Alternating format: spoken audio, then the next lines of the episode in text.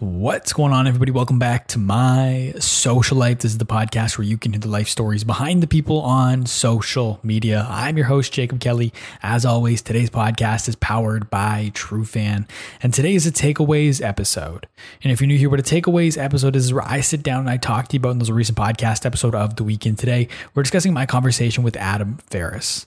Now, if you haven't had a chance to listen to the full podcast, make sure you pause this, go back and listen to my interview with Adam of the podcast right before this one. Uh, if you don't have time to listen to the full 90 minute interview, I respect that. And so, Adam, who is he? Adam is the co founder of Dapper Life, which is a media company being built primarily on TikTok, but also expanding on other social platforms. That is a collection of of high end and luxury type accounts. They have accounts. One account that's not necessarily in that niche is Adam's personal account, which talks about sports. They have a launch mode, which talks about cars and celebrity cars and luxury cars and they have MansionTok which is one that talks about obviously mansions and what's inside celebrity homes. They have one about uh, one about kind of about drinks and cocktails and things like that. And they have another one about uh, yachts and they're continue continuously expanding and expanding. And how I met Adam is I actually reached out to Adam on, on a work side to, to work with a couple of his accounts because they stood out to me and they worked well with our with what we're doing over at Surf with with my day job. We just got to chatting and after the after our, our work chat, I was like, he had a pretty cool story and I asked, asked him to come on the podcast. He was all for it and brought good energy to the show. So I just want to give him a shout out for taking the time to jump on my social life. Um, but as I always try to do with these takeaways, I try to keep them under 20 minutes. I think I've done that once, but we're to try and do that again this week. And I got a lot of takeaways. So I just want to dive headfirst into these and get through them. And the first takeaway that I had from my conversation with Adam is, is just give it a shot. You know, you never know what's going to happen. You know, I hate I hate the the question what if. What if I did X? What if I did blank? And the only way you're ever going to know is if you give it a shot. You won't know unless you try. And I like this takeaway because it kind of bookends this takeaway here, bookended the podcast. Because give it a shot was right in the beginning, and you won't know unless you try was one thing that it was, I think it was what Adam said was one thing that's so important everyone needs to know is you won't know unless you try. And so we kind of open the podcast with just give it a shot, and we finished with you won't know unless you try. And that was kind of the bookend of the show. But I really like that. I think it's a great takeaway because there's so many things that I'm assuming you want to do. If you're listening to this podcast, I assume we're somewhat similar. And if you're like me in any way, shape, or form, there's always something new you want to try. And I, I'm right there with you. There's a million one things I want to do and try and all this different stuff. And how I've kind of decided to approach that. So now, well, let's talk about giving it a shot and how to actually do that. And this kind of calls back to an interview I did with Tom Boyd. But what I've decided to do is just is do things in sprints and look at exactly what it is you want to try. Give yourself a realistic but short timeline and go all out at it. And for me, so in October, my sprint was TikTok. I was posting three to five times a day, every single day. Um, I think I need to work a little better at the all out thing. I feel like I I dedicate, I wasn't dedicating enough time. That's another conversation, but do things in sprints. So write out a list of what it is you want to try and pick one and go for it. Give it a shot. And obviously like rank them maybe by like the order in which you actually want to do these things. And a high one, one that's high on my list is screenwriting. So for November, my goal for November is to write, is to come up with an idea, outline, write an entire first draft of a screenplay in 30 days. So I've written three screenplays already in 2021 and I want to try and get a fourth one done before the end of the year. So I want to try and get that first draft finished by the end of November. Um, and I think I think I'm gonna get it done. But either way, you never know what you're gonna like. You never know what you're not gonna like. You never know what's gonna work. You never know what's not gonna work until you give it a shot. So whatever that thing is you're thinking about doing, I highly recommend just giving it a shot. It doesn't have to be for a long time either give yourself a reasonable timeline. Don't say a week, but at least 30, 60, 90 days. Pick it and pick whatever, pick one thing, right? That's the thing. Is like I have my work and I have this podcast. And then there's 101 things I want to do on top of those two things, but trying to do them all, I can't do them all.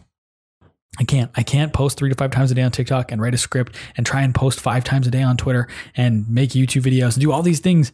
So you have to pick one. And that's when you give yourself that hard timeline because if you get to the end of of that sprint, whatever it might be, and something is still eating away that you want to try. And so for me, I did TikTok for 30 days and I still really wanted to write scripts. And that was still kind of something I kept coming back to during my TikTok sprint. So that's why I made my November sprint to go back to screenwriting. And so just pick one thing, go all out at it, give it a shot, see what happens. And if with that shortened timeline, it gives you enough time to actually experience it, see if there's potential there. And if there's not, move on to the next thing, give that a shot after that. And the next thing too, with trying all these things and being someone who is entrepreneurial. Again, I'm, I don't know you personally, or maybe I do, but I don't know who you are that's listening to this. But I'm assuming you're entrepreneurial in some way or you're ambitious. And as an entrepreneurial person, you're going to have days where, and the quote that I wrote down from the podcast is you're going to have those days where you're down in the dumps. And I think that that's an important thing to highlight. You know, entrepreneurship is very much glamorized right now. Um, it's very much you know, hustle 24 7, grind, grind, grind, start a business, do this, this, this. And it's amazing. And I mean, although I stepped away from entrepreneurship to take my job, it was a good, I had a lot of fun running my own company. But you have to understand that as an entrepreneur, there's going to be a lot of days where you're down the dumps. You know, you see a lot of this stuff on social media, all the, the perks and highlights of entrepreneurship, but you don't always necessarily see the other side, the side where you're having those down days, where you lost a couple clients, where, you know, money might be tight this month or different things. You never know going to, there's a lot of, there's a million and one reasons why you could be down in the dumps with your, with your business. And understand those days are going to happen. And so when you sign up for entrepreneurship, you're not, you've got to understand you're not just signing up for the good parts, you're also signing up for the bad parts. But now let's talk about one thing that can make your entrepreneurial adventure, journey, path, whatever you want to call it, to make it easier. And that's connections. And so Adam did a really good job in college of making a ton of connections. And one of the primary ways he did that was he started a group on campus called Duck Ventures because he went to University of Oregon. Their mascot logo is a duck. Their mascot's a duck. Um, so that's that's where that name comes from. But so he started this thing called Duck Ventures, and it was essentially a group of students who were trying to learn more about venture capital, and they were talking to investors and VCs and different things to learn and and looking at term sheets and just kind of being trying to provide value wherever they could. And they were meeting all these different VCs. And so now he's made a ton of connections, which have come back to benefit him in his other ventures. He started a couple other companies before um, Dapper Life. He started one called Fleet Nurse, which I believe he said is valued at around forty million dollars today. And he also started one called Shred, which was a which was originally a hardware company that turned into a software company uh, that no longer exists. But um, he was able to raise some money with these things. So he was able to leverage the connections he already had to help with his other ventures. And so I think making as many connections as you possibly can is really important. But what I really want to highlight here with this making connections piece is that you need to have a vehicle for making connections. And I'm not saying like a car to get from coffee to coffee. I'm saying like something that gives people a reason to talk to you for Adam, it was Duck Ventures. You know, because he started this group on campus, he was a student, he was reaching out to these VCs. They're going to be far more inclined to talk to him because he's a student running this this this group at school. But if he didn't have those things, it would have been a lot harder for him to get in front of these different VCs. And my my personal connections vehicle, as I call it, is the podcast. You know, the podcast gives people a reason to talk to me. You know, I don't get the chance to speak to Zev Siegel, who co-founded Starbucks, if I don't have this pod. Well, actually, I spoke to him before, but I don't have the, the I don't have the opportunity to speak to him in the capacity I did had I not have this podcast. I don't have the opportunity to speak with Joe Santagato for an hour and a half had I not have this podcast. Tom Dreesen, who opened for Frank Sinatra, another person I don't speak to if I don't have the podcast. Most of the people people I've had on my show. Odds are I don't speak to them without this podcast. And so this is my vehicle for making connections. And for you, it could be a group that you start at school. Maybe you're not in school. Maybe you start a podcast. Maybe you started an interview series where you write articles. You know, Swish Goswami, who's Trufan CEO, he's been on this podcast a couple times. That's what he did in, in university. He started, I can't remember the name of it off the top of my head. Um, but maybe game changers. I don't know if that's right. Um, but he started, he started a, um, I can't remember what it's called. Now it's going to bug me. But he started an, an article series on LinkedIn where he would interview people that he wanted to get to know because he was a student on LinkedIn, and he would just interview them and turn it into an article. And so that was his vehicle for for making connections with people. There are all these different ways you can make connections with people, um, and you just need to find that vehicle. And obviously, interviewing them and asking them questions is a great way to do that. But make sure connections are really important. So make sure you have a way to manufacture those connections. Now, kind of moving into more, because that was so those were a couple of the takeaways I had from the first bit of the probably first half hour of the podcast where we talked about time at school and these these groups at school. Now, kind of shifting over to to the TikTok and the TikTok side and the side of uh, of the media company. And the first thing I'll say is if you want to post on TikTok, what you want to do is, at least this is what Adam did, is on TikTok, just test a bunch of videos until one hits and then double down on that niche that's so Adams when Adam he's posting a bunch of different things. He had a 2K video, like an NBA video that took off turned that into a series, doubled down on the sports niche, made all the content on the page sports content, and slow, and then we're able to to work from there. And so for you starting, I think that that's an important thing. And with that in mind, I think kind of as I say this now, and I'm kind of reflecting in real time here with my TikTok sprint that I did, I don't think that's necessarily something I did well enough. Was post a variety of content. Um, and just see what worked. I felt like it was all very similar. I feel like in the same pocket. And well, I think I started to see a little bit of traction near the end, which had me second guessing whether I should stop doing the TikTok thing, uh, which is another conversation. But I don't think I tested enough and I don't think I paid attention to the results enough.